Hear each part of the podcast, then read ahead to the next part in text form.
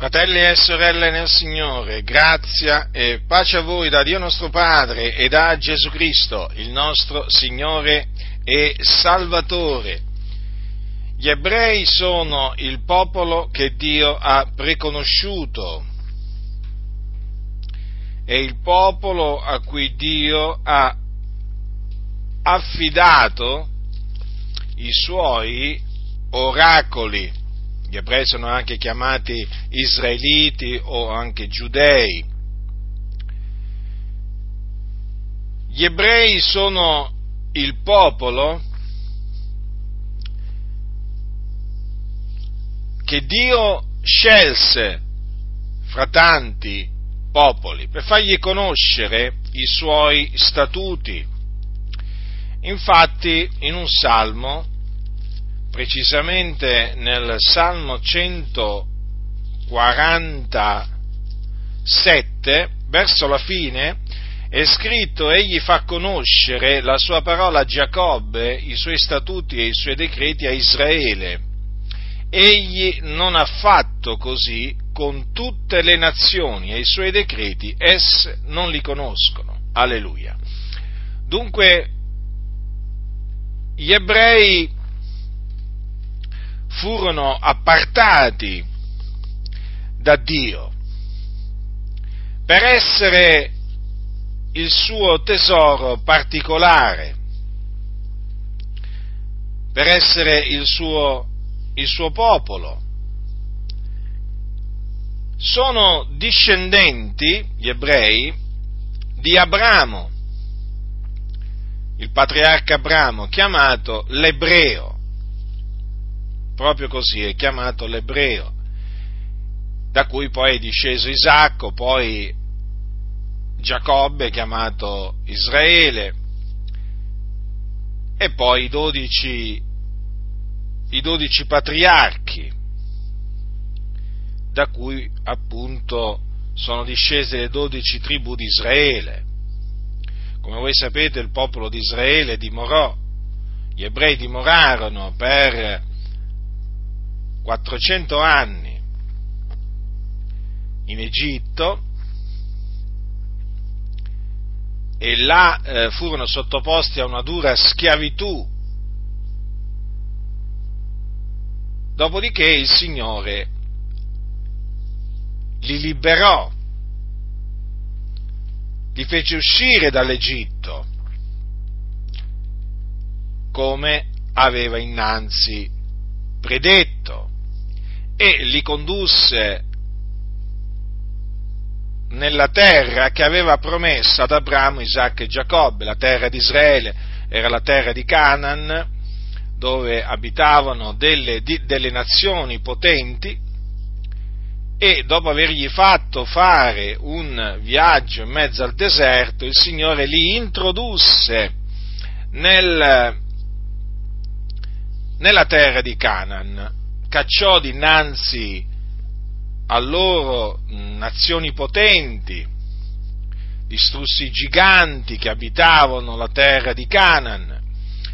Il Signore si mostrò propizio ad Israele e durante il viaggio, durante il viaggio prima di entrare nella terra di Canaan, il Signore rivelò la sua legge al suo popolo sul monte Sinai naturalmente una legge eh, che eh, conteneva tanti e tanti precetti che il Dio comandava Israele, agli ebrei di, ehm, eh, di osservare.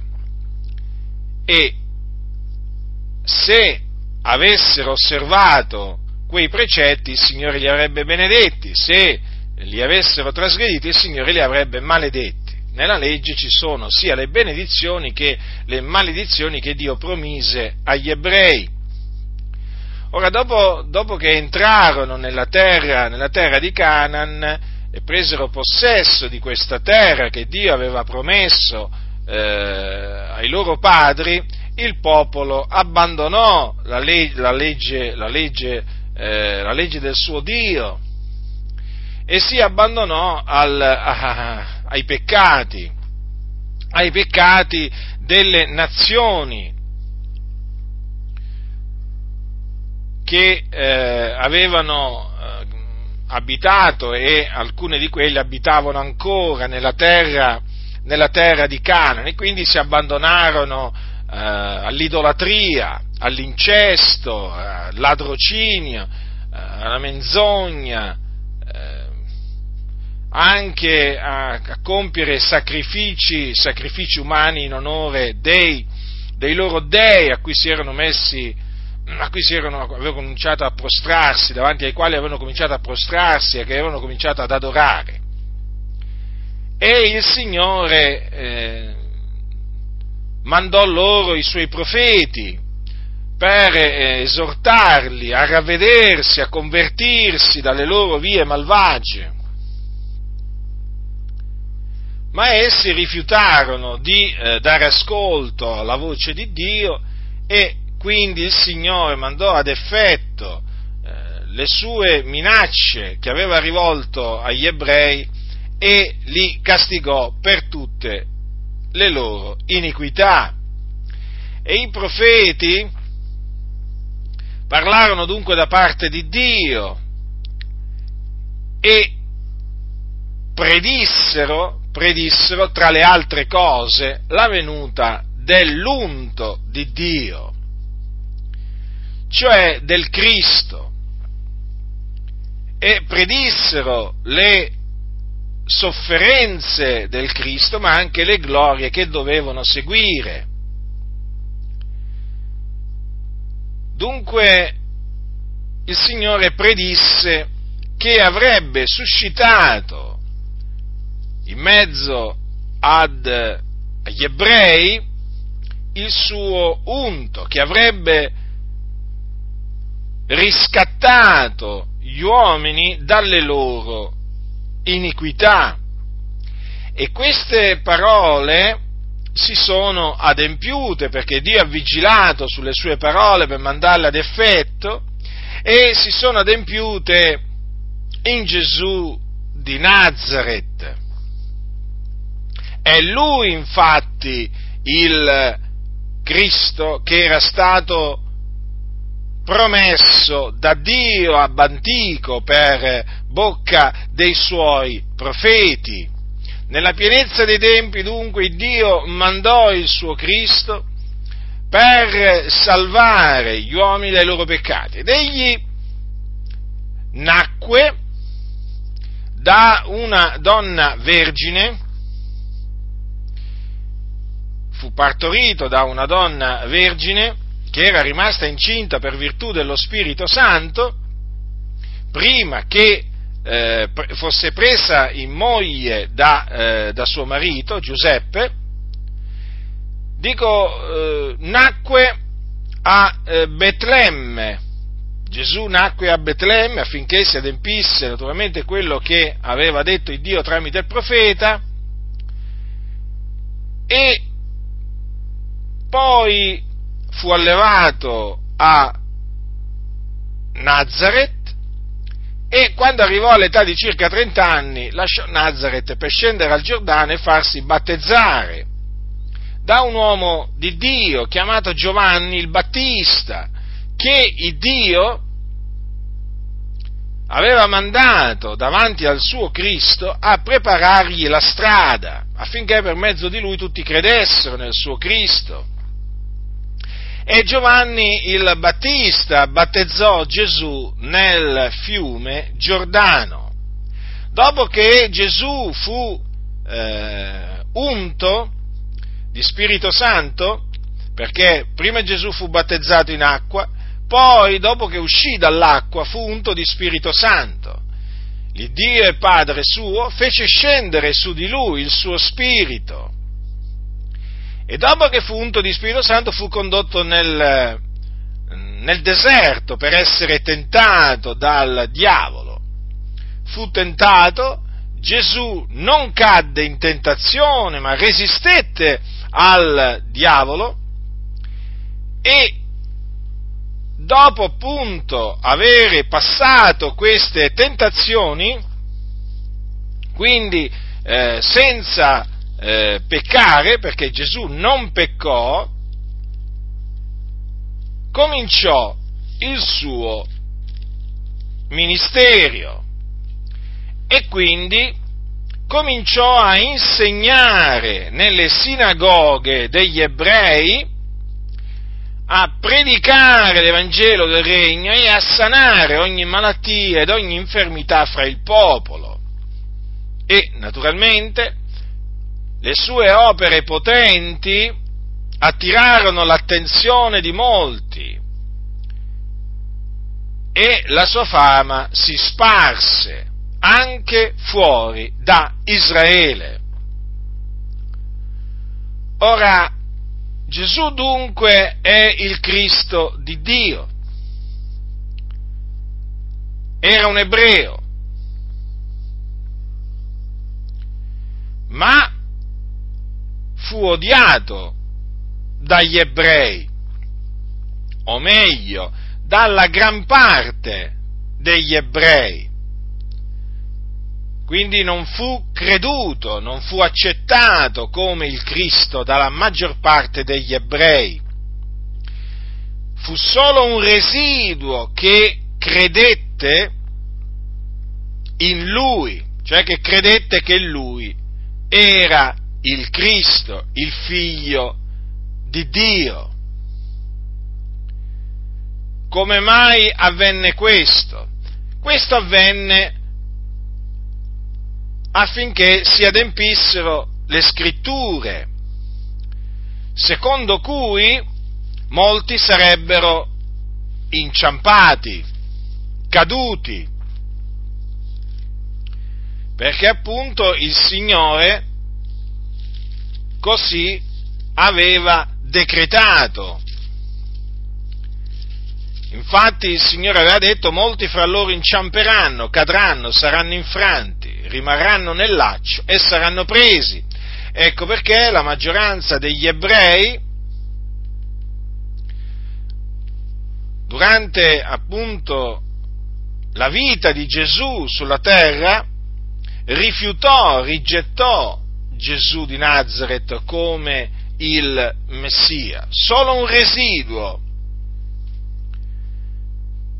credette in lui, perché così il Dio aveva innanzi decretato.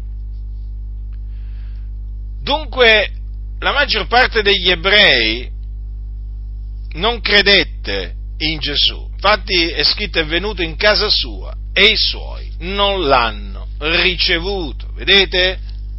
Certo, poi prosegue Giovanni dicendo ma a tutti quelli che l'hanno ricevuto gli ha dato il diritto di diventare figlioli di Dio a quelli cioè che credono nel suo nome, i quali non sono nati da sangue, né da volontà di carne, né da volontà d'uomo, ma sono nati da Dio. Ma coloro che l'hanno ricevuto solo un, furono un residuo e sono tuttora un residuo tra gli ebrei, eh? parlo diciamo eh, in mezzo al popolo degli ebrei. La maggior parte non lo ricevette e non lo riceve tuttora perché le cose non sono assolutamente cambiate. Ora, come vi ho detto, molti, dunque, eh, molti, molti mh, mm, ebrei furono destinati, o meglio, predestinati a intoppare nella, nella parola. E affinché intoppassero nella parola e quindi non si convertissero al Signore, Dio indurò i loro cuori e infatti ecco perché anche davanti alle sue opere potenti e ai suoi miracoli non credettero in lui. Perché come dice, come dice Giovanni, non potevano credere per la ragione detta ancora da Isaia, egli ha ciecato gli occhi loro e ha indurato i loro cuori affinché non veggano con gli occhi e non intendano col cuore e non si convertano e io non li sani. Quindi il fatto che tutta quella massa di ebrei rigettò Gesù rifiutandosi di credere in lui, non fu altro che la conseguenza di quello che il Signore aveva decretato di fare e che fece. Cioè, in altre parole, non poterono credere perché il Dio indurò i loro cuori affinché si adempisse quello che lui aveva innanzi detto. Il Dio indurò i loro cuori quindi affinché non credessero e non si convertissero? Sì, proprio così. Il Dio fa quello che vuole. Egli indura chi vuole, come anche fa misericordia a chi vuole. Quindi questa premessa si è resa necessaria per spiegarvi perché gli ebrei furono contro Gesù, parlarono contro Gesù, agirono contro Gesù e naturalmente, come vi ho detto prima, dato che le cose non sono cambiate, perché gli ebrei tuttora parlano contro Gesù ed agiscono contro Gesù. Perché Dio ha accecato gli occhi loro e ha indurato i loro cuori affinché non veggano con gli occhi, non intendano col cuore, non si convertano e il Signore non li sani. Proprio così.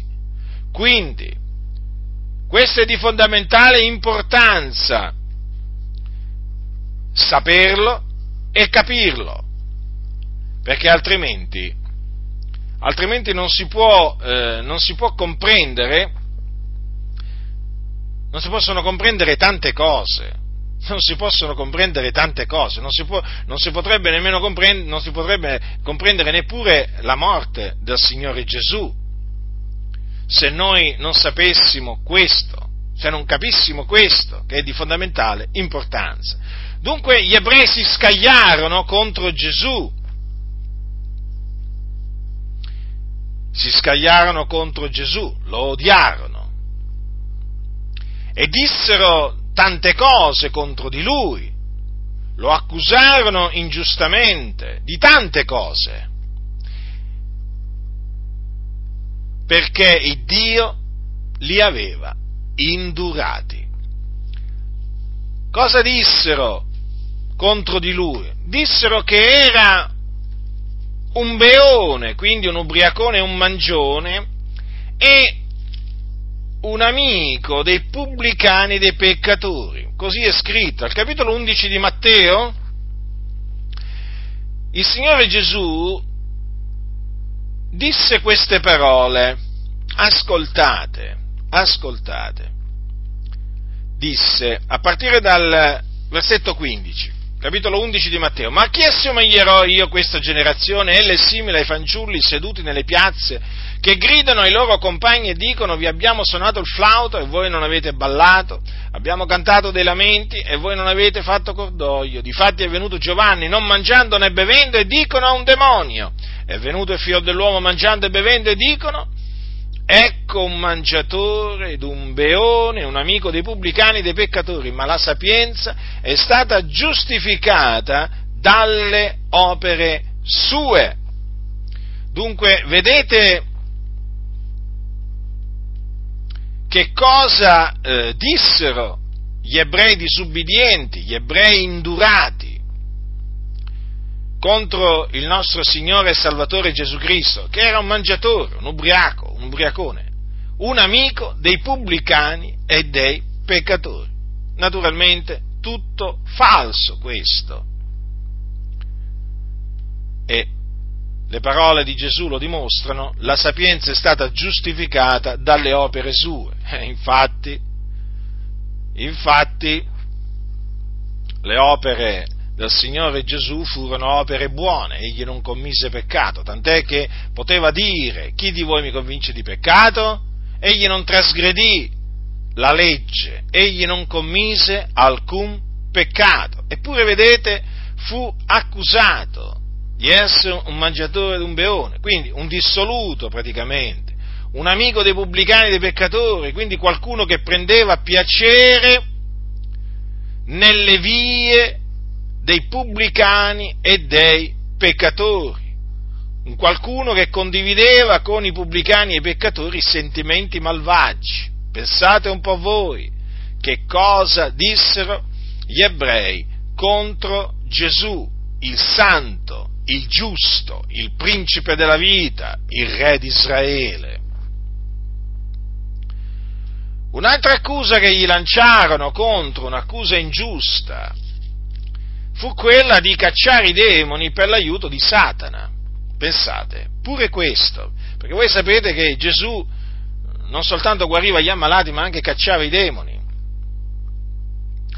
E guardate che cosa è scritto al capitolo 12 di eh, Matteo, dal versetto 22. Allora gli fu presentato un indemoniato cieco e muto.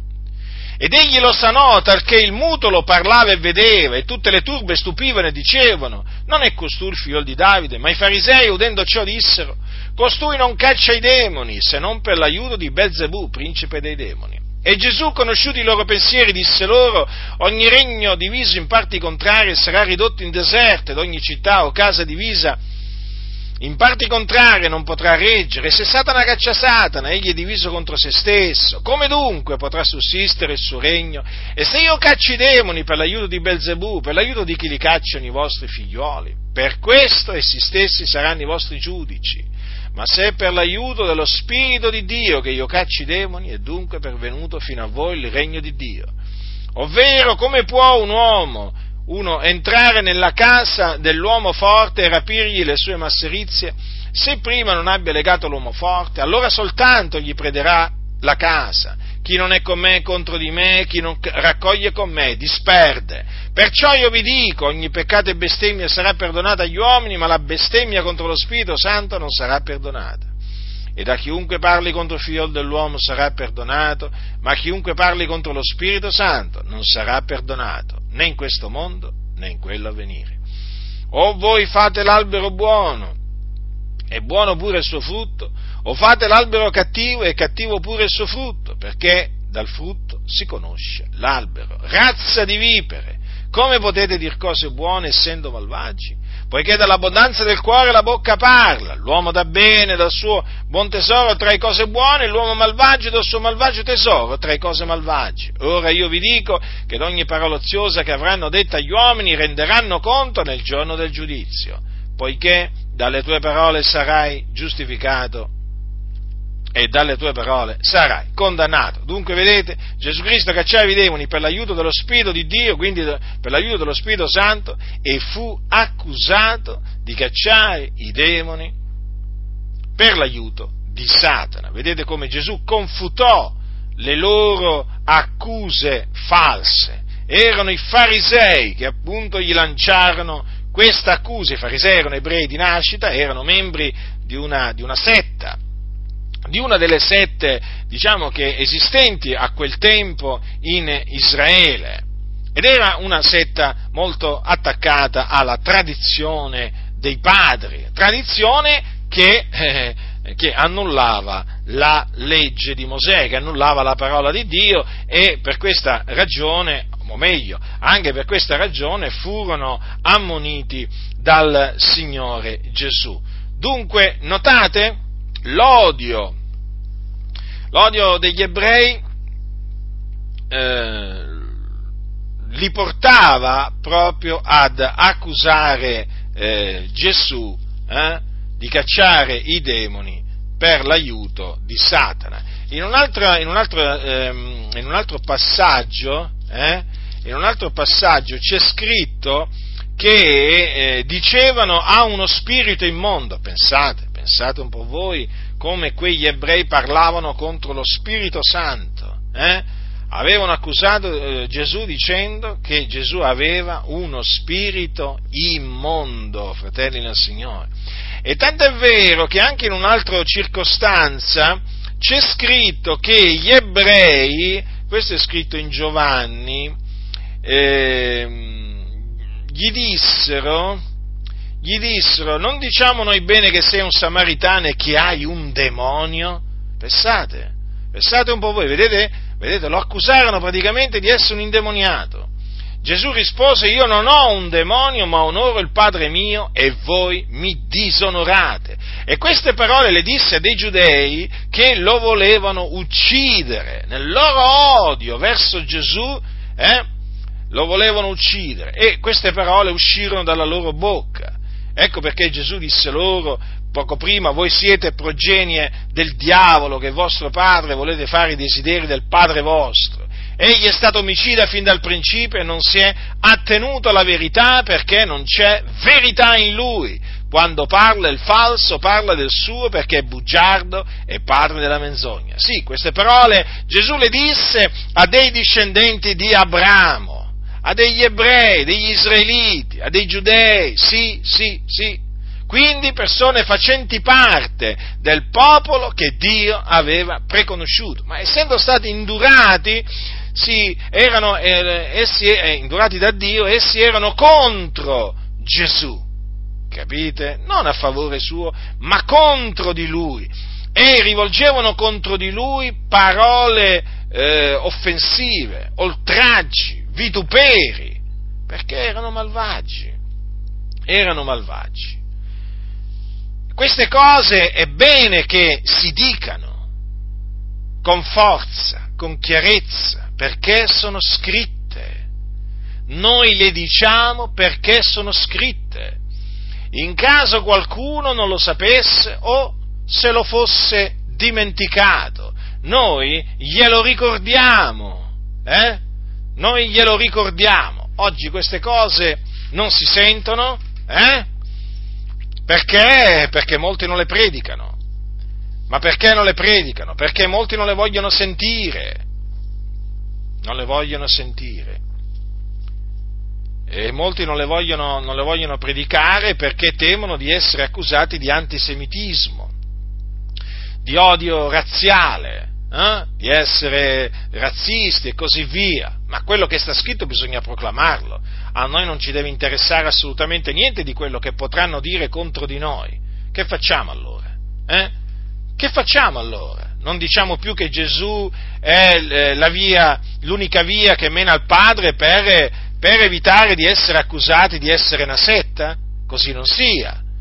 Allora che facciamo? Ci mettiamo, ci mettiamo, a, evitare, ci, ci mettiamo a, no, a, non dire più che Gesù ha sparso il suo sangue per la remissione dei nostri peccati per evitare di scandalizzare qualcuno, eh? per evitare eh, di Mm, di essere accusati eh, di predicare un Dio assetato di sangue, eh, di sangue umano, perché poi è questa l'accusa che viene rivolta a coloro che predicano che Dio ha mandato il suo figliuolo nel mondo eh, affinché gli compisse la propiziazione per i nostri peccati spargendo il suo sangue sulla croce. Allora che faremo? Eh? Non parleremo più del sangue di Cristo, così non sia. La Bibbia ne parla, noi ne parliamo. Vedete, fratelli del Signore, viviamo in, in, tempo, in tempi difficili, veramente difficili. Oramai la maggior parte delle cose che sono scritte non sono più gradite né all'uditorio e neppure a quelli che eh, sono dietro, eh, dietro, die, dietro i pulpiti e quindi non si sente parlare di tantissime cose e questo, e questo è uno degli argomenti di cui non si sente, non si sente eh, parlare. Purtroppo, purtroppo non si sente parlare neppure, neppure di questo. Naturalmente noi ci rattristiamo, però ci indigniamo pure. Noi non, non tolleriamo questo, non sopportiamo che... Eh, alla Chiesa venga messo il bavaglio, eh? Non lo sopportiamo. La Chiesa è la casa di Dio, colonna e base della verità e deve proclamare la verità, non curante di quello che sarà la reazione degli ebrei e dei gentili. Gli apostoli predicarono a giudei e greci la verità e furono perseguitati sia dai giudei che dai, eh, dai greci. Quindi questo deve essere il sentimento di chi annunzia la parola, predicare la parola così come scritta, sapendo naturalmente che ci saranno le persecuzioni, ma quelle sono inevitabili. Chi non vuole essere perseguitato a cagione di Cristo è indegno di Cristo, non è degno di Cristo Gesù. Quando io penso al fatto che gli apostoli esposero le loro vite eh, per amore di Cristo, per amore della parola di Cristo, e che prendendo anche solamente Paolo, quante volte Paolo rischiò la vita di essere messo a morte a cagione di Cristo, perseguitato dagli ebrei, sì, anche dagli ebrei, eh? a motivo di Cristo, a motivo della parola della croce, e poi vedo che oggi ci sono tante chiese che si alleano con gli ebrei disubbidienti, con gli ebrei disubbidienti, eh? con quelli che rifiutano di credere che Gesù è il Cristo e che odiano Gesù, lo odiano, sì, e parlano contro di lui ancora oggi, ancora oggi in tutto il mondo, non solo gli ebrei in Israele quindi, anche quelli che sono nella diaspora, parlano contro Gesù. Molti non sopportano nemmeno sentirlo menzionare il nome di Gesù e lo oltraggiano, lo offendono, lo deridono. Sì, ancora oggi, nel 2017, fratelli nel Signore, dovete sapere che le cose non sono assolutamente cambiate. Naturalmente, ve lo ripeto, questo avviene perché in Israele si è prodotto un induramento parziale ed essendo stati indurati, questi ebrei parlano contro Gesù, eh? E se potessero farebbero, eh, cancellerebbero, farebbero sparire il nome di Gesù sotto il cielo, eh? ma non possono fare niente contro il nome di Gesù. Quindi gli ebrei accusarono eh, Gesù di avere uno spirito immondo, di cacciare i demoni per l'aiuto di Satana, pensate lo accusarono anche di essere un seduttore, cioè di traviare, di traviare le folle, le persone, come qualcuno dirà, ma veramente? Eppure parole, dalla bocca di Gesù uscivano parole di grazia, sì, è vero, però gli ebrei lo accusavano di essere un seduttore, dicevano no, travia la moltitudine, travia la moltitudine. Pensate che un giorno i, i, i farisei, i farisei eh, assieme ai capi sacerdoti, mandarono delle guardie a pigliarlo, ad arrestarlo. E queste guardie ritornarono senza Gesù praticamente, non lo condussero a loro. Tornarono dai capi sacerdoti, dai farisei, i quali gli fecero questa domanda, perché non l'avete condotto? E le guardie risposero, nessun uomo parlò mai come quest'uomo. Erano rimaste queste guardie eh, sbigottite meravigliate dinanzi a quell'uomo di nome Gesù di Nazareth, dinanzi alle sue parole di grazia che uscivano dalla sua bocca, al che i farisei replicarono dicendo siete stati sedotti anche voi? Come dire, oltre a quelli che già sono stati sedotti da costui, anche voi è riuscito a sedurre, anche voi vi siete lasciati sedurre? Vi rendete conto, questi ebrei, che idea avevano di Gesù?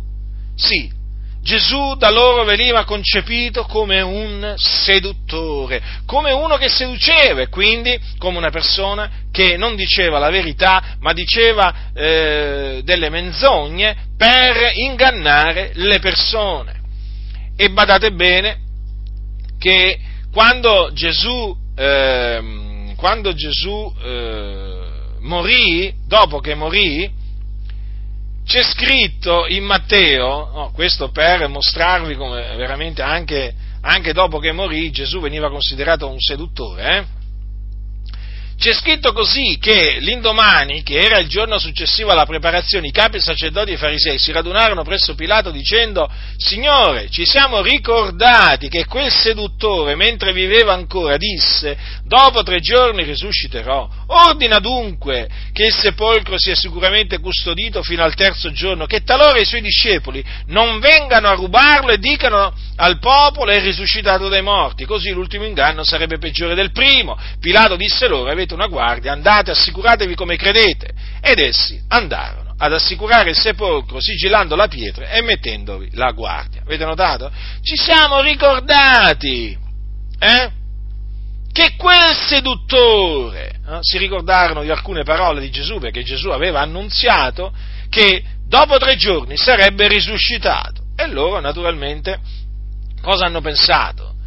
Eh? Hanno pensato, vuoi vedere che adesso i discepoli vanno a rubarlo, a rubare il suo corpo e poi si mettono a dire al popolo che è risuscitato dai morti. Eh? E allora chiesero a Pilato di metterci una guardia. Eh?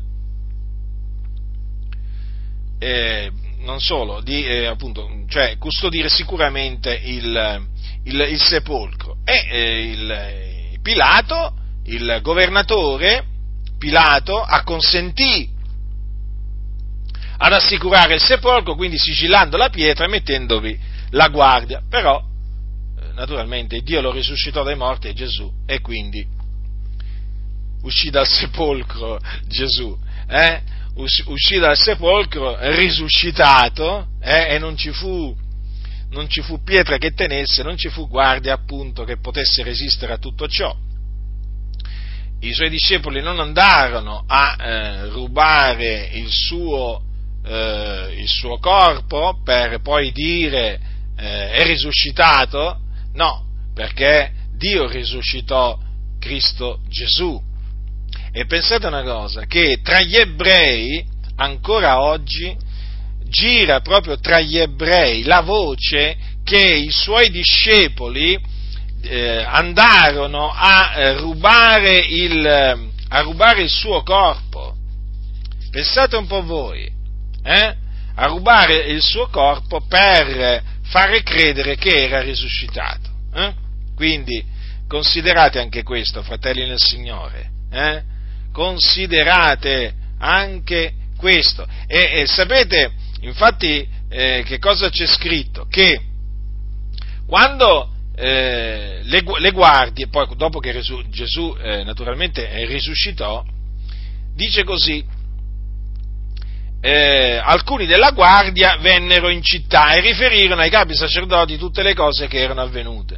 Ed essi, radunatisi con gli anziani e tenuto consiglio, dettero una forte somma di denaro ai soldati, dicendo, dite così, i suoi discepoli vennero di notte e lo rubarono mentre dormivano. E se mai questo viene alle orecchie del governatore, noi lo persuaderemo e vi metteremo fuori di pena. Ed essi, preso il denaro, fecero secondo le istruzioni ricevute. E quel dire è stato divulgato fin, fra i giudei fino al di d'oggi. E badate bene, eh?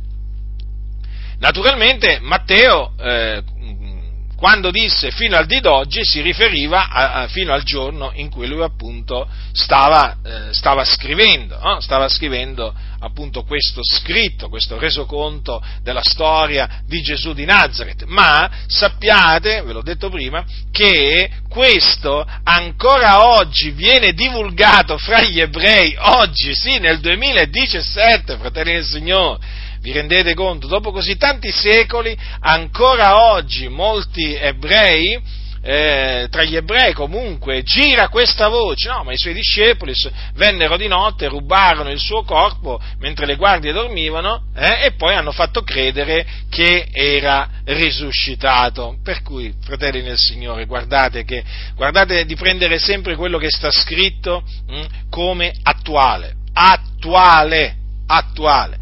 Dunque accusarono, eh, accusarono Gesù di essere un seduttore, sì, proprio lui che aveva, eh, cioè che trasmetteva la parola che aveva udito dal Padre o la verità che aveva udito dal Padre, fu accusato di essere un seduttore. Ma pensate, pensate, fratelli nel Signore, quali accuse che mossero gli ebrei disubbidienti contro il nostro Signore e Salvatore Gesù Cristo.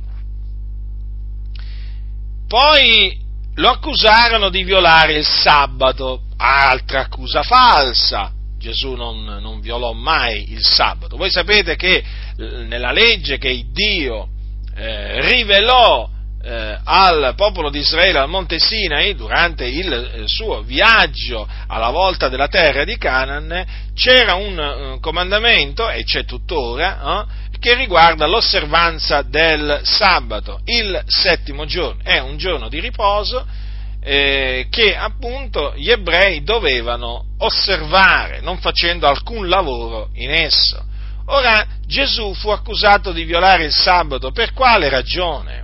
Perché in giorno di sabato guariva gli ammalati. Avete capito? Avete capito, fratelli? Sì, proprio per questa ragione. E, e lo odiavano gli ebrei, lo odiavano eh, proprio per questa ragione, perché lui eh, violava, secondo loro, secondo loro, il sabato. E questa presunta violazione praticamente lo faceva, eh, diciamo, definire un peccatore, pensate. D'altronde, d'altronde chi violava il sabato eh, sotto, la legge, sotto la legge di Mosè era passibile di morte, eh? eh fratelli, questo, eh, questo, è quello che prescriveva la legge, la legge, di Mosè, per cui è chiaro che se uno in giorno di sabato violava il sabato, è chiaro che veniva considerato un peccatore, d'altronde il, il peccato è la violazione della legge. Allora, e eh, sapete mh, quando questo emerge, il fatto che appunto Gesù venisse considerato un peccatore proprio perché guariva di sabato? Perché nell'occasione della guarigione del, del cieco nato, vi ricordate quell'uomo che era cieco fin dalla nascita, a cui eh, Gesù diede, diede, la vista? Eh? Ehm, vi ricordo che sputò in terra, fece del fango, con la saliva ne spalmò gli occhi del cieco e gli disse va lavati nella vasca di Siloe che significa mandato, egli dunque andò e si lavò e tornò che ci vedeva. Ecco, questa, eh, in occasione di questa, eh, di questa, di questa guarigione, eh, di questa guarigione miracolosa, che cosa è successo? È successo che eh, i farisei, eh, i farisei dicevano, dicevano, questo uomo non è da Dio, perché non osserva il sabato. Avete capito? Avete capito, fratelli nel Signore? Eh? Cioè, rendetevi conto, rendetevi conto, Gesù dà la vista a un cieco, eh, a un cieco, a un cieco nato, e naturalmente eh, gli, gli ebrei, questi, questi giudei, dato che era in giorno di sabato che Gesù aveva fatto il fango e gli aveva aperto gli occhi, perché c'è scritto così, eh? ora era in giorno di sabato che Gesù aveva fatto il fango e gli aveva aperto gli occhi. Allora i farisei, i farisei domandarono a quell'uomo come avesse recuperato la vista ed egli gli disse loro, mi ha messo del fango sugli occhi, mi sono lavato e ci veggo. Perciò dice, alcuni dei farisei dicevano, questo uomo non è da Dio perché non osserva il sabato, cioè vi rendete conto? Gesù aveva compiuto una guarigione, aveva fatto del bene a un uomo che era, eh, era, sta, eh, era stato cieco fin dalla nascita, eppure ebbero da accusarlo anche in quella circostanza. Certo, c'è scritto anche, altri dicevano, ma come può un uomo peccatore far tali miracoli? E v'era disaccordo fra loro. Eh? Però una cosa è certa, che c'erano eh, in questa circostanza appunto dei farisei che dicevano quest'uomo non è da Dio perché non osserva il sabato, eh? quindi non era da Dio. Pensate, pensate, pensate che cosa dicevano di Gesù, che Gesù non era da Dio. Ma poi più avanti, dice così, chiamarono eh, per la seconda volta l'uomo che era stato cieco e gli dissero, da gloria a Dio, noi sappiamo che quell'uomo è un peccatore. Avete capito come l'hanno chiamato a Gesù? Un peccatore, quindi uno che trasgrediva la legge. Però, vedete che quell'uomo eh, che era stato cieco rispose in maniera avveduta. Se egli sia un peccatore non so, una cosa so, che ero cieco e ora ci vedo. Eh? Certo, lui non lo sapeva, disse che non lo sapeva se, se Gesù era un peccatore, non lo sapeva, però sapeva che era stato cieco eh, e adesso ci vedeva. Quindi, vedete, fratelli, lo chiamarono, vedete, un amico dei pubblicani, dei peccatori, e anche un peccatore. Perché? Perché lui di sabato guariva, fece molte guarigioni Gesù di sabato. D'altronde Gesù disse che il sabato è stato fatto per l'uomo, non l'uomo per il sabato. Eh? Eh, e quindi il giorno di sabato era lecito. Ed è lecito ancora oggi fare, fare del bene. Però gli ebrei perché lo accusarono, eh, diciamo, in questi termini? Perché avevano una tradizione che non permetteva, non permetteva agli ebrei eh, di, fare, di, fa, di, guarire, ecco, neppure di guarire in giorno di sabato, vi rendete conto? Eh? Ecco, cercate di capire questo per capire che tradizione gli ebrei osservavano, naturalmente quelli che erano attaccati alla, alla, tradizione. E questo spiega perché Gesù riprese severamente i farisei e gli scribi mh, mm, per il fatto che eh, trasgredivano il comandamento di Dio per osservare la loro tradizione. Vedete, senza pietà, senza misericordia. Avevano davanti un uomo che era stato cieco tutta una vita, eh, dalla nascita. Eppure eppure davanti a un miracolo che non poteva essere smentito in nessuna maniera, davanti a un uomo così gioioso, perché quell'uomo era contento, eh?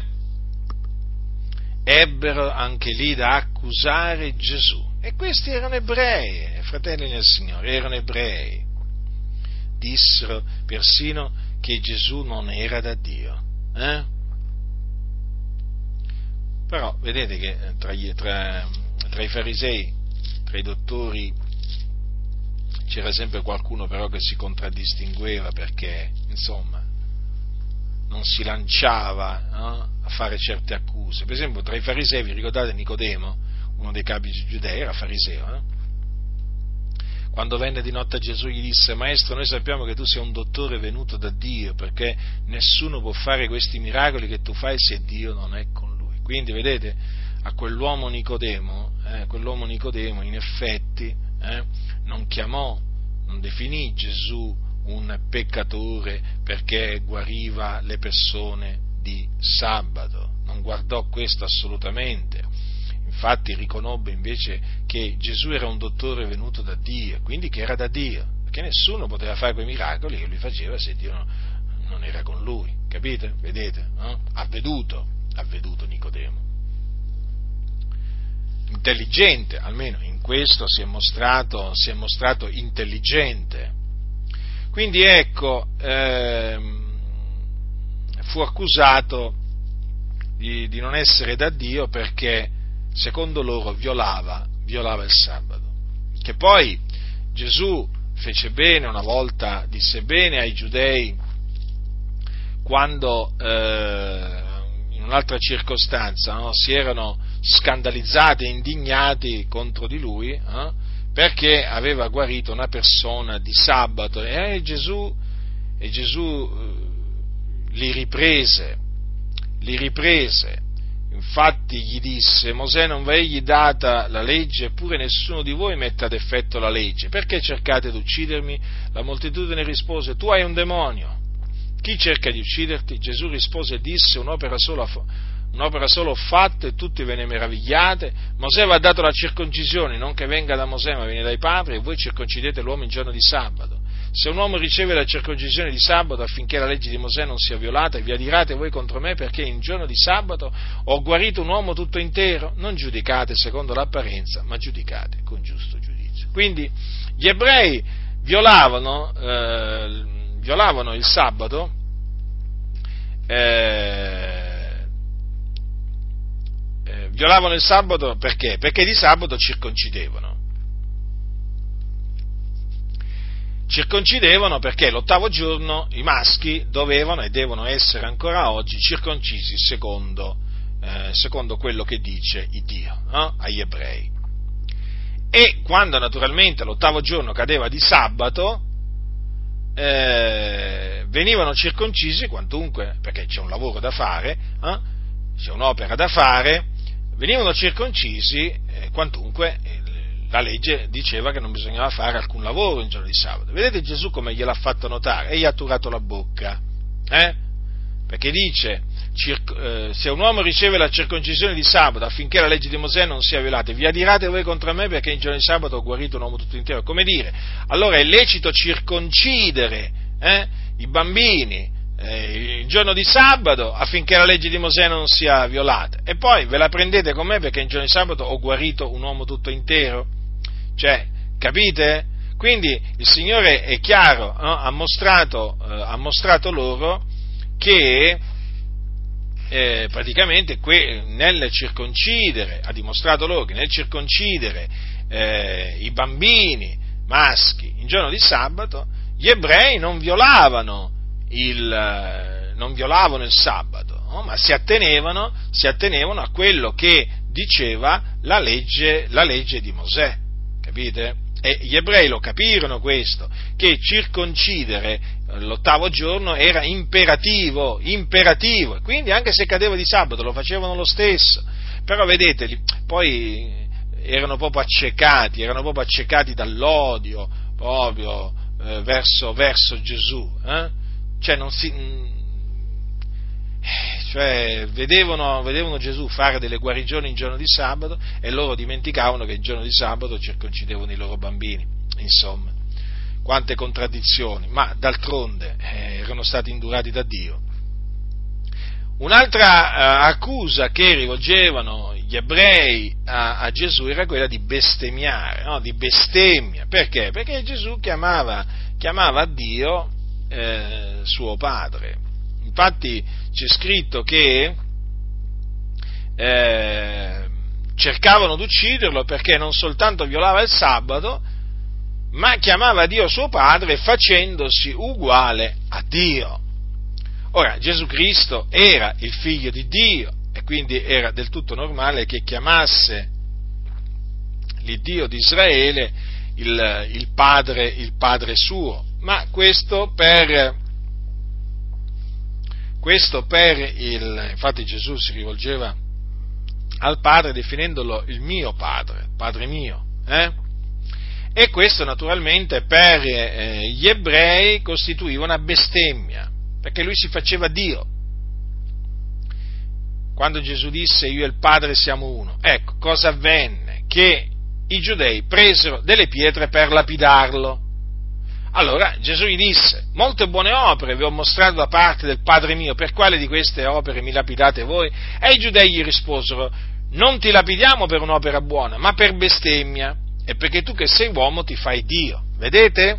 Non sopportavano queste parole, queste dichiarazioni di Gesù, perché, perché lui, naturalmente, in questa maniera dichiarava di essere Dio, e gli ebrei lo capivano questo ma per loro era una bestemmia. Anche quando, eh, quindi Gesù era un bestemmiatore per loro. E difatti, come vedremo fra poco, fu, fu condannato a morte per bestemmia, no? il Sinedrio quando lo condannò a morte. Allora vi ricordo che in un'altra circostanza, quando Gesù disse agli ebrei prima che Abramo fosse nato io sono, anche lì gli ebrei presero delle pietre per tirargliele. Certo, perché solamente Dio poteva, una, una, un, poteva fare una simile dichiarazione, cioè solamente un uomo che non era solamente uomo ma anche Dio. Eh? Eh, quindi lo accusarono di essere un bestemmiatore. Sì, stiamo parlando degli ebrei, fratelli, degli ebrei. Vi stavo dicendo prima che il Sinedrio lo, eh, lo condannò a morte per, proprio per bestemmia, sì, sì, il Sinedrio, il Sinedrio giudaico. Infatti c'è scritto, quando Gesù, eh, dopo che Gesù fu arrestato, sapete che uno dei suoi discepoli, di nome Giuda Iscariota, eh, prese del denaro da parte dei capi sacerdoti, degli anziani, per darglielo in mano, no? per tradirlo e darglielo in mano appunto al Sinedrio. Lo andarono ad arrestare a, a Gesù e poi lo menarono al, eh, al, Sinedrio. Allora c'è scritto così, eh, leggo, leggo da Matteo, or quelli che avevano preso Gesù lo menarono a Caiafa, sommo sacerdote, presso il quale eh, erano raunati gli scribi, gli anziani, e Pietro lo seguiva da lontano, finché giunsero eh, alla corte eh, del sommo sacerdote ed entrato dentro si, si, pose a sedere con le guardie per vedere la fine. Ora i capi sacerdoti e tutto il sinedrio cercavano qualche falsa testimonianza contro Gesù per farlo morire e non ne trovavano alcuna perché, benché si fossero fatti avanti molti falsi testimoni. Finalmente se ne fecero avanti due che dissero, costui ha detto, io posso disfare il Tempio di Dio e riedificarlo in tre giorni. E il sommo sacerdote, levatesi in piedi, gli disse, non rispondi tu nulla? Che testimoniano costoro contro te? Ma Gesù taceva e il sommo sacerdote gli disse, ti scongiuro per l'Iddio vivente a dirci se tu sei il Cristo, il figliuolo di Dio. Gesù gli rispose, tu l'hai detto, anzi vi dico che da ora innanzi vedrete il figlio dell'uomo sedere alla destra della potenza e venire sulle nuvole del cielo. Allora il sommo sacerdote si stracciò le vesti dicendo, egli ha bestemmiato, che bisogno abbia, abbiamo più di testimoni? Ecco ora, avete udito la sua bestemmia, che ve ne pare? Ed essi rispondendo dissero, è reo di morte. Allora gli sputarono in viso e gli diedero dei pugni e altri lo schiaffeggiarono, dicendo, o Cristo, profeta, indovinaci, chi t'ha percosso? Dunque vedete, fu condannato a morte Gesù dagli ebrei per bestemmia. Eh? Quindi fu accusato anche di essere un bestemmiatore. E non solo, quando poi lo consegnarono, eh, lo consegnarono a eh, Ponzio Pilato, eh, sapete cosa c'è scritto? Che lo accusarono naturalmente anche davanti a Ponzio Pilato. E un, un, qui un, compare un'altra accusa che veramente sembra assurda. No, sembra, è assurda e dice, levatesi tutta l'assemblea, sto leggendo da Luca, lo menarono a Pilato e cominciarono ad accusarlo dicendo abbiamo trovato costui che sovvertiva la nostra nazione che vietava di pagare i tributi a Cesare e diceva di essere lui il Cristo Re. Ma vi rendete conto, fratelli? Addirittura accusarono Gesù eh, di vietare di pagare i tributi a Cesare. Ma come? Lui che aveva detto date a Cesare ciò che è di Cesare e a Dio quel che è di Dio. Lo sapevano tutti che Gesù aveva detto queste parole, eppure, vedete, lo accusarono ingiustamente. Eh? Vedete la calunnia? Vedete la calunnia? Lo diffamarono, fu diffamato Gesù. Eh? E Gesù era lì e sentì pure queste, questa, questa accusa, eh? accuse false. Ecco dunque che Gesù fu portato davanti a Ponzio Pilato lì naturalmente fu accusato davanti a Ponzio Pilato eh, e eh, Ponzio Pilato eh, inizialmente voleva liberarlo perché non trovava in lui nulla che fosse degno di morte, ma i giudei gridarono che lo volevano crocifisso. Lo volevano crocifisso. Crocifiggi crocifiggilo. Questo fu il grido, il grido di quella folla di ebrei, di quella moltitudine di ebrei che si radunò eh, in, quella, in quella occasione. E Pilato, naturalmente, non, non riuscì, non riuscì a impedire che eh, Gesù fosse crocifisso, naturalmente, perché Gesù doveva essere crocifisso perché così il Dio aveva innanzi determinato che avvenisse e naturalmente il Dio si usò degli ebrei indurati affinché il suo piano si adempisse. Ma, diceva Pilato, che male ha fatto? Ma quelli gridavano più forte, sì è crocifisso! E allora Pilato, dato che non riusciva a venire a capo di nulla, ma anzi che si sollevava un tumulto, prese dell'acqua, si lavò le mani in presenza della moltitudine dicendo io sono innocente del sangue di questo giusto, pensateci voi. Quindi lo reputò un giusto, eh? tenete presente questo, che Pilato dichiarò che Gesù era un giusto, però vedete come si comportò. Allora tutto il popolo rispondendo disse il suo sangue sia sopra noi e sopra i nostri figliuoli. Eh? Quindi Pilato sentenziò che Gesù doveva essere prima flagellato e poi crocifisso. Dunque vedete che gli ebrei, gli ebrei furono loro che lo condannarono a morte e che lo eh, lo vollero crocifisso. Non solo lo vollero crocifisso, ma si può dire anche che lo crocifissero. Perché poi Pietro, Pietro eh, che era ebreo di nascita, eh, disse queste, disse queste parole quando assieme a Giovanni comparve davanti ai capi, sacerdo- ai capi, ai capi agli anziani, gli scribi eh, a, a, Gerusalemme eh, con, con, il sommo sacerdote e tra le altre cose gli disse queste cose, questo avvenne dopo la guarigione di, quel, eh, di quello zoppo, dello zoppo alla porta del Tempio detta Bella, vi ricordate? Ecco, allora eh, Pietro disse loro queste parole, eh, ripieno dello Spirito Santo, disse queste parole, che rettori del popolo ed anziani, se siamo oggi esaminati circa un beneficio fatto a un uomo infermo per sapere come quest'uomo è stato guarito, sia noto a tutti voi che a, a tutto il popolo di Israele che ciò è stato fatto nel nome di Gesù Cristo il Nazareno, che voi avete crocifisso e che Dio ha risuscitato dai morti. Quindi, è biblico affermare che gli ebrei hanno crocifisso il Signore Gesù Cristo, come è anche biblico affermare quanto segue, perché fu detto da Pietro, questa volta il giorno della Pentecoste, quando accusò gli ebrei in questa maniera, quest'uomo allorché vi fu dato nelle mani per il determinato consiglio e per la presenza di Dio, voi per mandi iniqui, inchiodandolo sulla croce, lo uccideste. Mm? In questa circostanza notate che eh, Pietro dice per mano di iniqui, quindi gli ebrei eh, in, uccisero Gesù Cristo per mano di iniqui. Eh? E questo lo si deve dire, fratelli, perché l'hanno detto gli apostoli. Eh? Saremo accusati di antisemitismo? Non ci interessa, non ci interessa. Eh?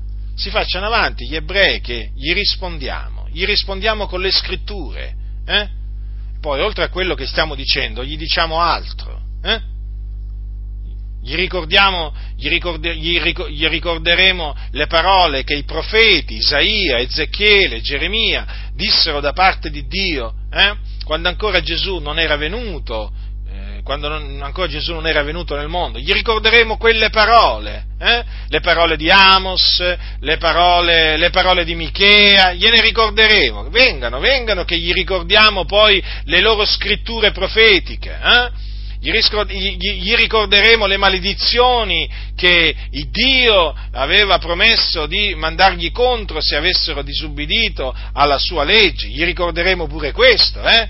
Gli ricorderemo che Dio ha chiamato il popolo di Israele un popolo di collo duro, sì, il Dio di Israele ha chiamato così gli ebrei, quindi gli ricorderemo pure questo se si fanno avanti e si mettono ad accusarci di essere antisemiti, perché se siamo antisemiti noi, perché diciamo queste cose, allora erano antisemiti pure, pure i profeti, eh?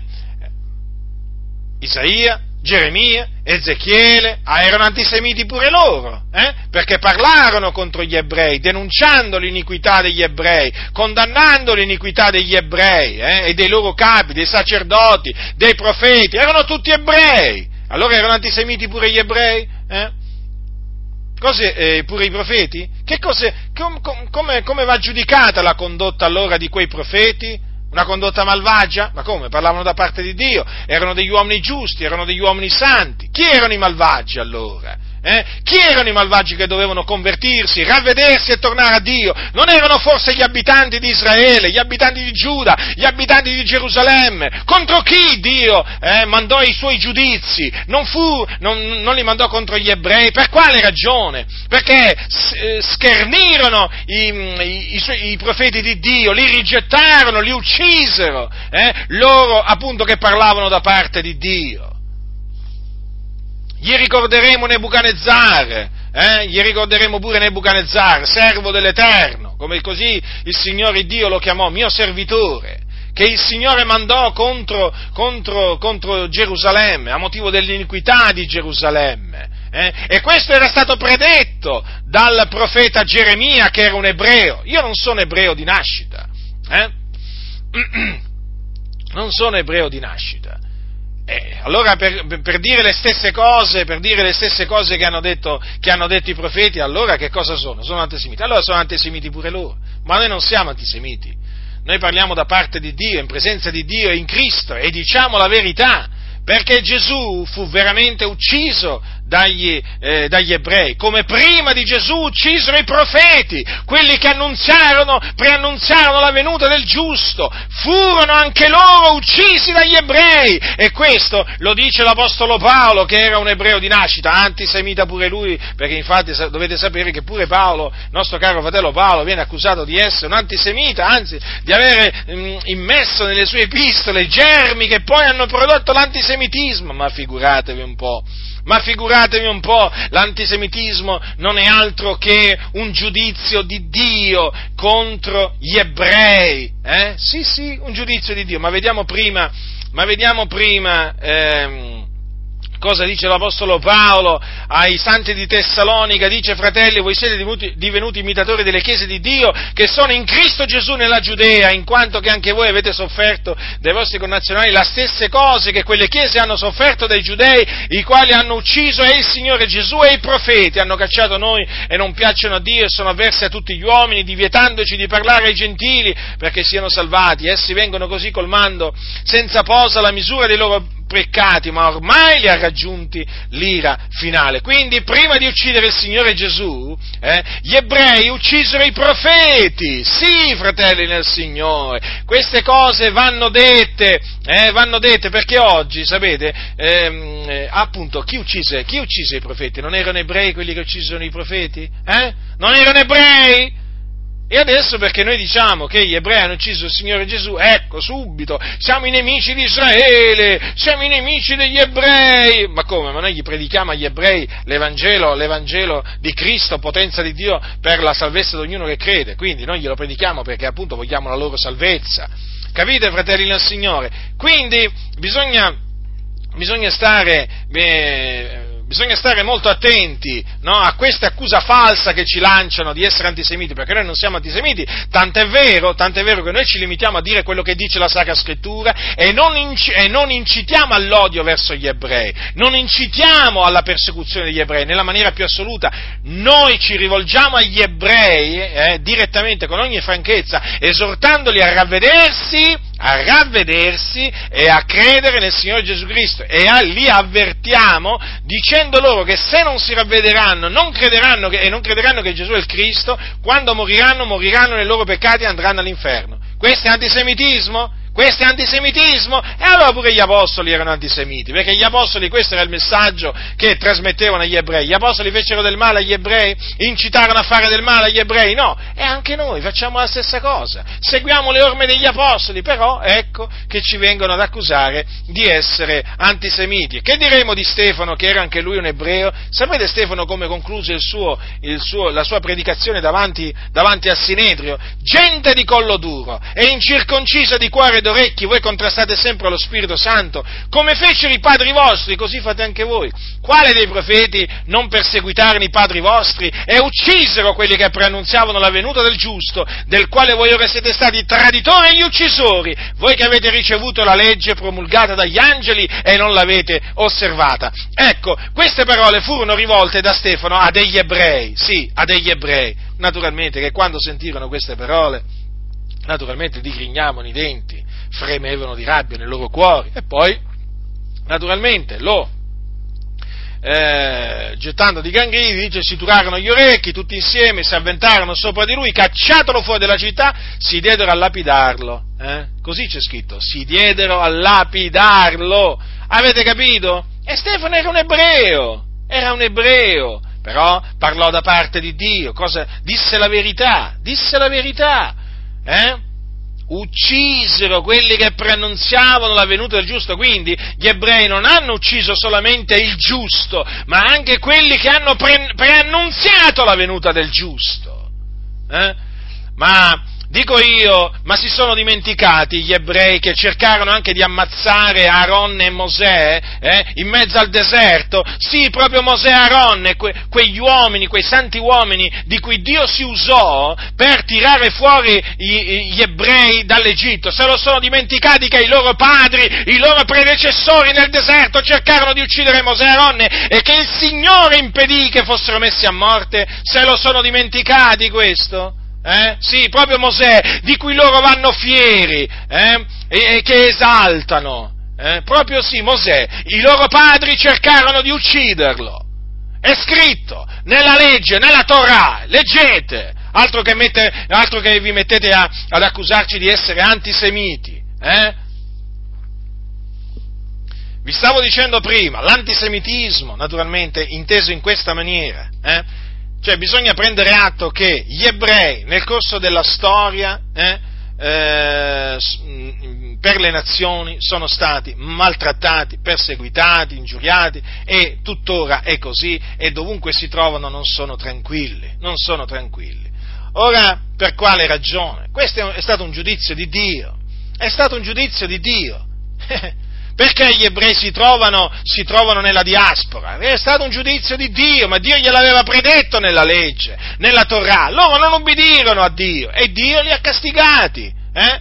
appunto mandandoli, mandandoli in, in, cattività nelle nazioni, no? disperdendoli, disperdendoli eh, fra, le, fra, le, nazioni. Se voi leggete veramente le maledizioni che Dio, che Dio la, eh, ha, fatto sì che fossero, che fossero scritte nel, nella Torah, cioè nella legge, ma veramente c'è da rabbrividire, eh? Ma c'è da rabbrividire, qui parlano sempre delle benedizioni di Dio e non parlano mai delle maledizioni, che poi le maledizioni di Dio sono di più delle benedizioni, eh?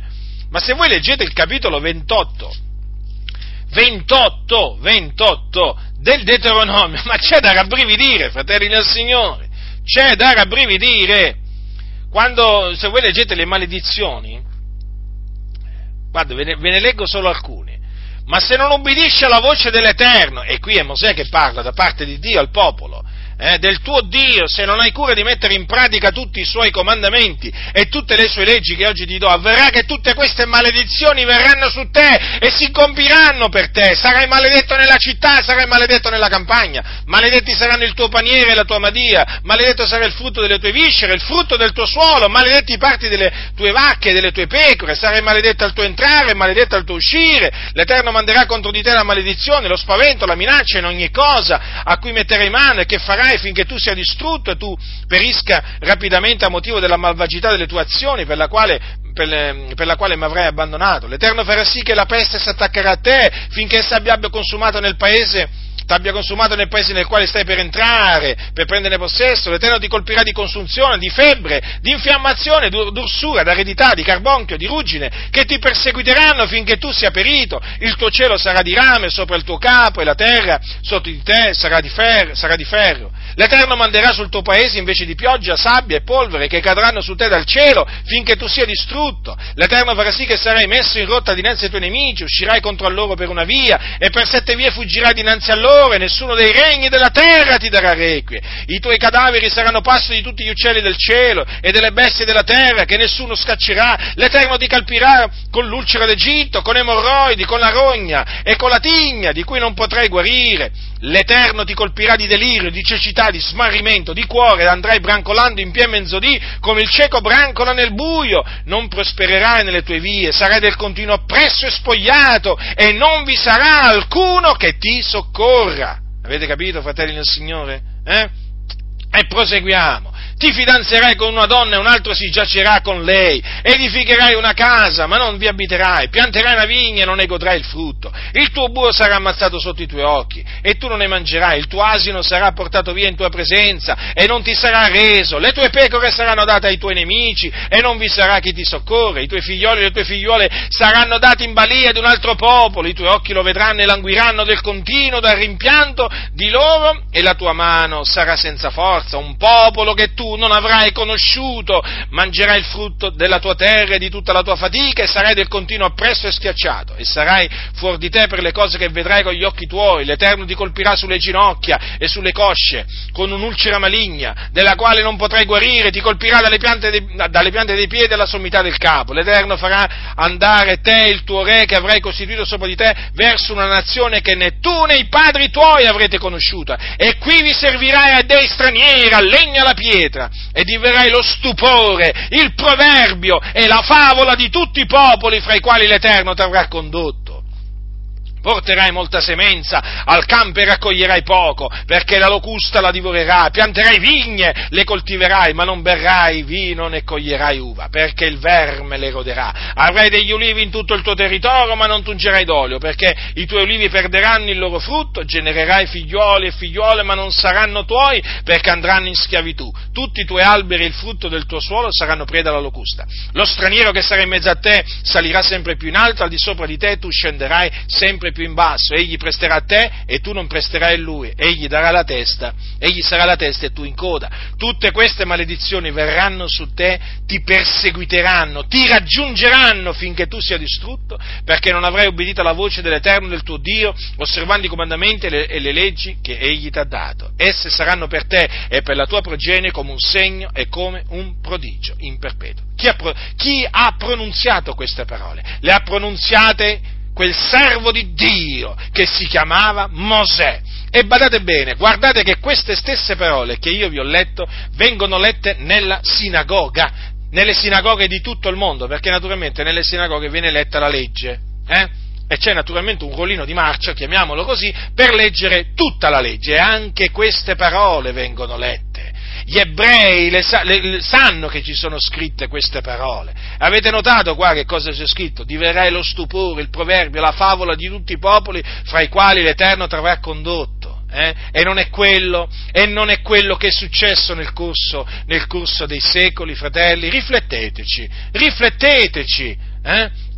Quindi è chiaro che nel momento in cui queste maledizioni di Dio si sono adempiute si adempiono sugli ebrei disubbidienti, è chiaro che cosa succede? Eh, succede che il Dio si usa poi di popoli, si usa, si usa di, eh, di, re, si usa di uomini al potere affinché poi queste parole si adempiano. E allora naturalmente oggigiorno vengono chiamate queste azioni antisemitismo. Eh, ma fratelli, eh, Fratelli, qui non ci possiamo dimenticare di queste parole. Eh? Quando, pensiamo, quando pensiamo, per esempio, a quello che è avvenuto durante la seconda guerra mondiale, eh, c'è da rabbrividire, ma c'è da rabbrividire, c'è da piangere, ma certo che c'è da piangere. Cioè, dicono, dicono, alcuni milioni di ebrei, sono stati sterminati. Naturalmente non ci dimentichiamo però che eh, diciamo, Hitler, il Terzo Reich, ha sterminato tanti altri, eh, non, solamente, non, solamente, ebrei, eh, sono morti naturalmente nei campi di concentramento anche tanti che non erano, non erano ebrei. Però naturalmente eh, la, maggior, diciamo, mh, mm, la, maggior, parte di quelli che nei campi di, di concentramento sono stati sterminati erano ebrei. Eh? Allora, naturalmente, cioè a vedere certe fotografie, certi filmati, noi non siamo negazionisti, la verità è questa, c'è stato uno sterminio, poi si può discutere su quanti siano stati veramente gli ebrei sterminati, ma tanti, una cosa è certa, sono stati veramente tanti, è stato uno sterminio. Ora, è chiaro, che dire?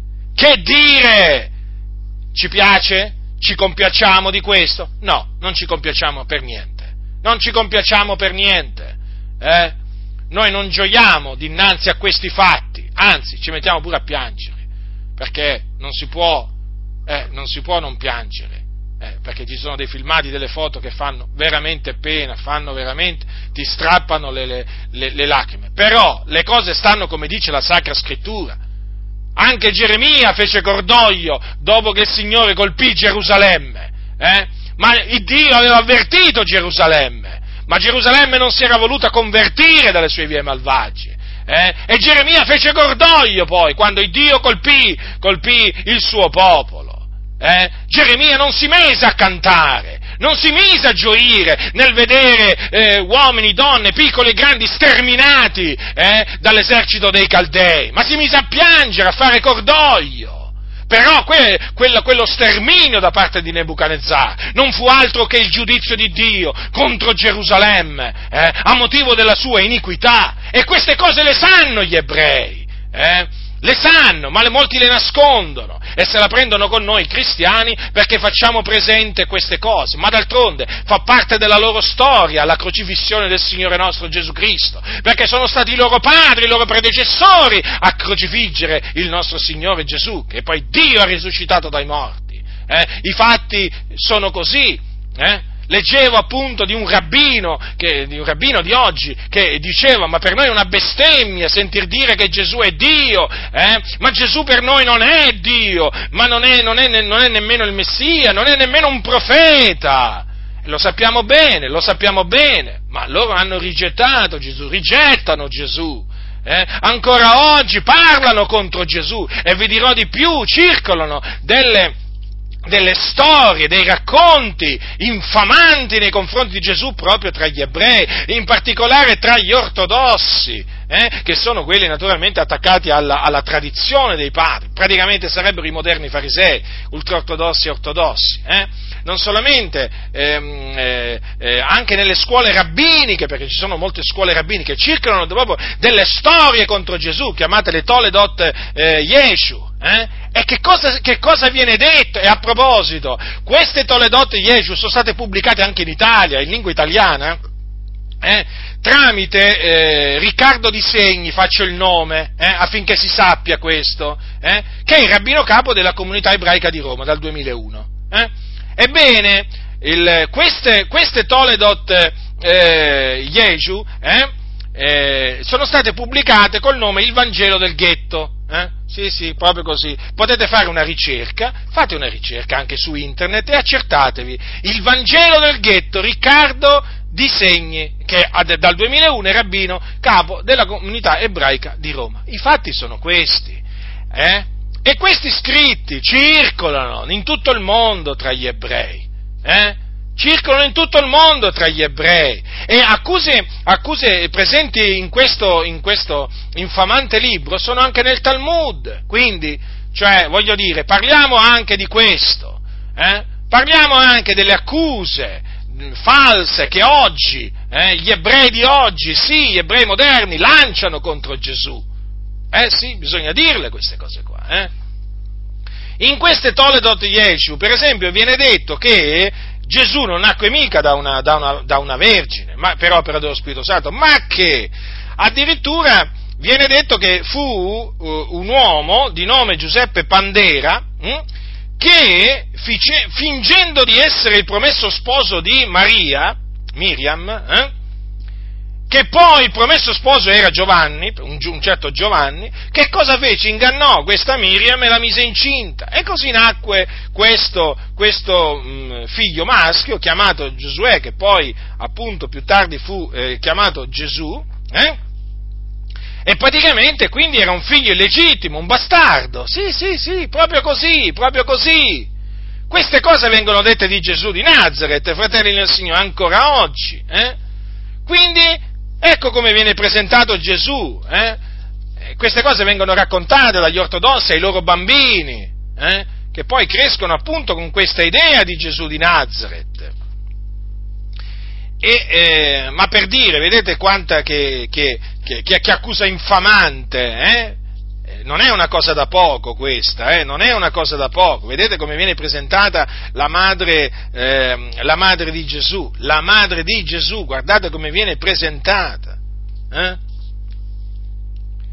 E poi non solo, viene, Gesù viene presentato come qualcuno che era irriverente verso, verso i dottori, i dottori diciamo, del, dell'ebraismo del tempo, eh? il che non, era, non è vero assolutamente poi addirittura viene presentato come qualcuno che eh, guariva con l'inganno perché si sarebbe appropriato delle lettere del nome ineffabile di Dio eh? e quindi, eh, dato che eh, viene detto che chiunque avesse imparato il segreto del nome, del suo uso, sarebbe stato in grado di fare tutto quello che desiderava, ecco, allora ecco che Gesù, ecco, si impossessa di questo, di questo segreto, eh? entrò, imparò le lettere del nome, le scrisse su una pergamena che mise, dice, in un taglio aperto nella sua coscia e poi piegò la carne sopra la pergamena. Ma vi rendete conto che cosa dicono? Eh? E quindi, praticamente, eh, sì, i miracoli vengono fatti passare come miracoli di origine divina, però vengono attribuiti all'abuso del nome divino, del tetragramma eh, con i poteri adesso connaturati. Vedete un po' voi che cosa, che cosa si, si, sono inventati, addirittura viene detto che Gesù comprò un asino sul quale entrare cavalcando in Gerusalemme, eh, affinché si adempisse la, la, profezia di Zaccaria, ma dove mai c'è scritto che comprò, che comprò un asino? Ma dove mai c'è scritto? Dove ci sono scritte queste cose nella Bibbia? Sono tutte cose false. Eh? Gesù prese in prestito un, un asino, eh, un puledro d'asino, Gesù non comprò nessun asino per entrare in Gerusalemme. E dunque eh, Gesù viene presentato poi come uno che viene messo a morte, hm? viene, viene, messo a morte, però che cosa, cosa succede? Secondo questi racconti di, diffamanti, eh, ehm, il suo corpo fu cercato ma eh, non si trovò perché un giardiniere lo aveva, lo aveva tolto dalla, po, la, dalla, tomba, capito? E lo aveva portato eh, in, in, un altro, in, un altro, posto. Cioè, rendetevi conto voi, ma rendetevi conto voi, fratelli nel Signore, eh? eh che co, come viene presentato. Eh, come viene presentato Gesù di Nazareth in queste, in queste, in queste, storie, queste chiacchiere, perché alcuni dicono che si può tradurre anche Toledot, si può tradurre anche come chiacchiere. Eh? Eh sì, pensate un po' voi, pensate che questo Giuseppe Pandera, eh, che avrebbe messo incinta eh, Miriam, viene chiamato uomo malfamato. Cioè, ma vi rendete conto? Presentano Gesù come il figlio eh, di un uomo malfamato di nome Giuseppe Pandera, eh, che si finse finse di essere lo sposo promesso di Miriam, che poi sposo promesso si chiamava Giovanni, quindi hanno tutto cambiato, eh? la mise incinta e poi nacque Gesù. Ecco, basterebbe solo questo, no? Basterebbe solo questo. E queste cose qua ancora oggi circolano tra gli ebrei, fratelli nel Signore. Ricordo, ci sono ebrei che non vogliono nemmeno sentire il nome di Gesù ci sono ultraortodossi che si rifiutano di menzionare addirittura il nome di Gesù, perché lo ritengono il nome di un Dio pagano. Avete capito? Avete capito?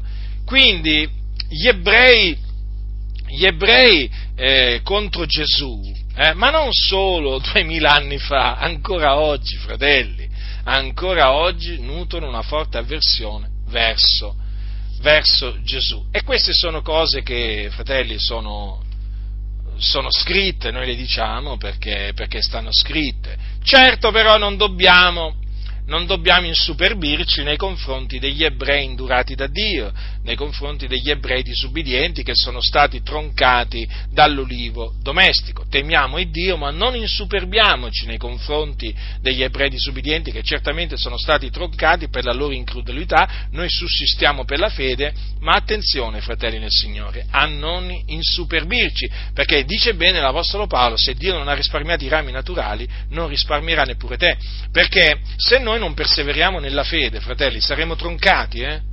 Saremo troncati, saremo troncati, sì, dall'ulivo domestico nel quale siamo stati contro natura innestati. Quindi badiamo a noi stessi, non insuperbiamoci nei confronti degli ebrei, però le cose sugli ebrei vanno dette, eh?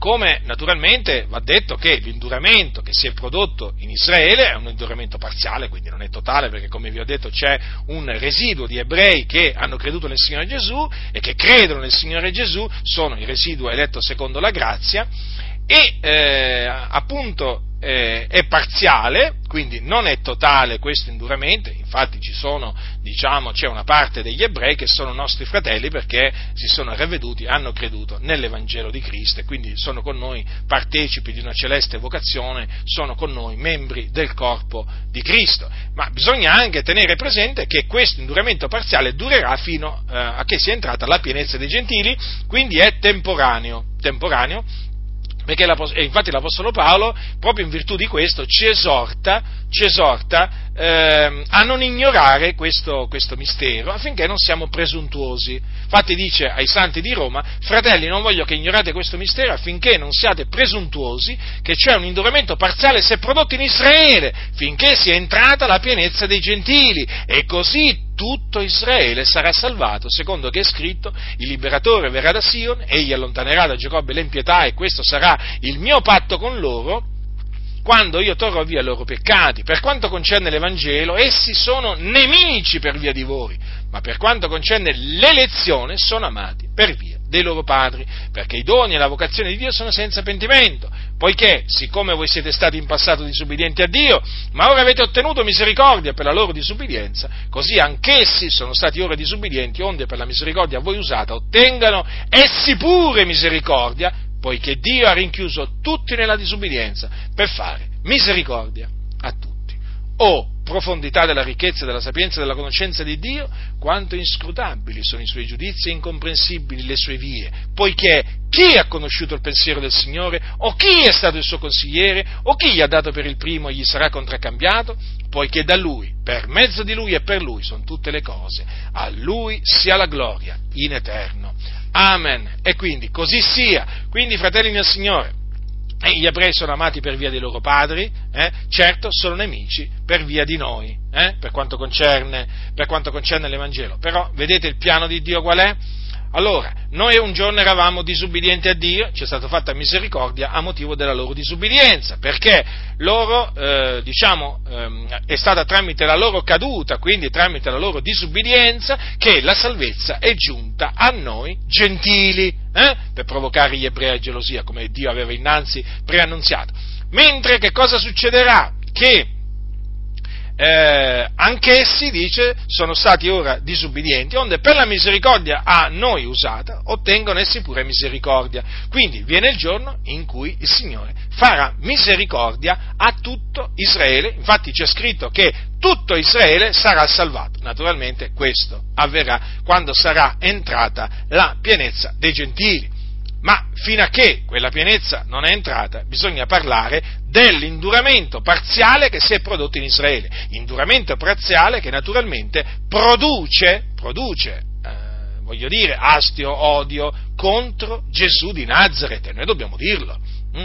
Quindi, no, vedete, il Signore nella sua, nella sua sapienza rinchiuso tutti nella disubbidienza per fare misericordia a tutti. Veramente disegno di Dio è meraviglioso. Eh? Quindi, nel frattempo, eh, noi chiaramente dobbiamo predicare agli ebrei il ravvedimento e l'Evangelo, dobbiamo fare quello che hanno fatto gli apostoli. Questo naturalmente significa essere perseguitati dagli ebrei. Però è meglio essere perseguitati dagli ebrei che perseguitare gli ebrei. Ricordatevi sempre questo. Eh? Gli apostoli Prendiamo l'Apostolo Paolo. L'Apostolo Paolo fu perseguitato dagli ebrei? Sì, fu perseguitato dagli ebrei. Ma Paolo non perseguitò gli ebrei. E eh, questo è naturalmente, no, eh, va, va, gli ebrei lo sanno, Paolo non ha perseguitato gli ebrei. No, no, no, no, no, no, Paolo è stato perseguitato dagli ebrei. Allora, fratelli del Signore, meglio essere perseguitati. Hm? Eh, perseguitati, oltraggiati, vituperati dagli ebrei, che mettersi a perseguitare e vituperare, oltraggiare gli ebrei. No, fratelli, no. Quello non va fatto. Purtroppo so che ci sono stati nel tempo eh, persone che si sono dette protestanti eh, e che hanno perseguitato gli ebrei. Vi ricordate Lutero, per esempio? Eh, Lutero, che macchia, che macchia eh, si è macchiato praticamente di un comportamento iniquo nei confronti degli ebrei, perché lui addirittura ha scritto un libello contro gli ebrei, sì, però incitando le autorità a perseguitare gli ebrei. Eh? E no, e no, questo no, questo no. A parte il fatto che noi non ci dobbiamo, non ci dobbiamo invischiare in cose politiche, eh? nella politica, in, in faccende politiche degli stati e così via Ma la Chiesa che si mette? Si mette a incitare, a incitare lo Stato, il governo a perseguitare gli ebrei, ma lungi da noi, ma lungi da noi! Ma la Chiesa è chiamata a essere perseguitata, a soffrire, non a, a, perseguitare, a perseguitare gli altri, ma alcuni veramente non hanno capito proprio niente, proprio niente, proprio niente. Basta guardare gli apostoli. Che hanno fatto gli apostoli? Eh? Quante persecuzioni hanno subito dagli ebrei? Eh? Però loro non possono essere accusati di avere perseguitato gli ebrei e nemmeno possono essere accusati gli apostoli di aver incitato le autorità del tempo a perseguitare gli ebrei. Eh? E così noi dobbiamo seguire l'esempio degli apostoli, fratelli del Signore. Eh sì, certo però che anche nel seguire l'esempio degli apostoli si viene perseguitati dagli ebrei, cioè ti accusano di essere antisemita anche se tu non li perseguiti, sai. Tu basta che gli annunzi la verità che è in Cristo Gesù e hai la persecuzione degli ebrei assicurata. Parlano male di te, ti accusano ingiustamente, ma è d'altronde inevitabile. Avete visto Gesù, il giusto, il santo, avete visto come fu accusato ingiustamente dagli ebrei, quindi non è che ci dobbiamo meravigliare se noi discepoli di Cristo eh, nel predicare la verità agli ebrei oggi veniamo veniamo, diciamo, accusati ingiustamente di qualche cosa, però dobbiamo farlo, dobbiamo predicare anche agli ebrei la verità, la verità che è in Cristo Gesù e quindi la parola della croce. Lo sappiamo, per sca- per loro gli ebrei è scandalo, però per noi che siamo sulla via della salvezza è potenza di Dio e sapienza di Dio. Quindi vi ho ricordato, fratelli nel Signore, che cosa hanno... Eh, che cosa hanno detto e fatto gli ebrei contro, contro Gesù. Naturalmente non è che vi ho ricordato tutto, eh, perché naturalmente eh, ci sono, per esempio, non, non, ho detto quando a Nazareth, per esempio, cercarono di precipitarlo giù dal, dal ciglio eh, sulla quale era, è costruita no, la, la, città, no? vi ricordate? C'è anche scritto questo, no? Levate, si dice, lo cacciarono fuori dalla città e lo menarono fin sul ciglio del monte sul quale era fabbricata la loro città per precipitarlo giù, ma egli passando in mezzo a loro se ne andò, pensate. Gli ebrei, sempre ebrei, sì, questo avvenne a Nazareth, no?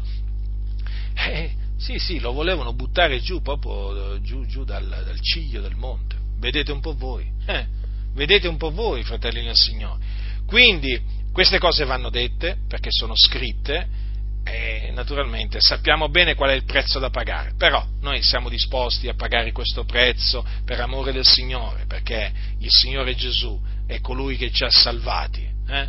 ci ha liberati dai nostri peccati col suo sangue, egli vive perché dopo essere stato crocifisso dagli ebrei, eh, fu seppellito, ma il terzo giorno risuscitò dai morti e dopo essere apparso ai suoi discepoli fu assunto in cielo alla destra del Padre dove intercede per noi eh, e dove angeli, principati e potenze gli sono sottoposti. La grazia del Signore nostro Gesù Cristo sia con tutti coloro che lo amano con purità incorrotta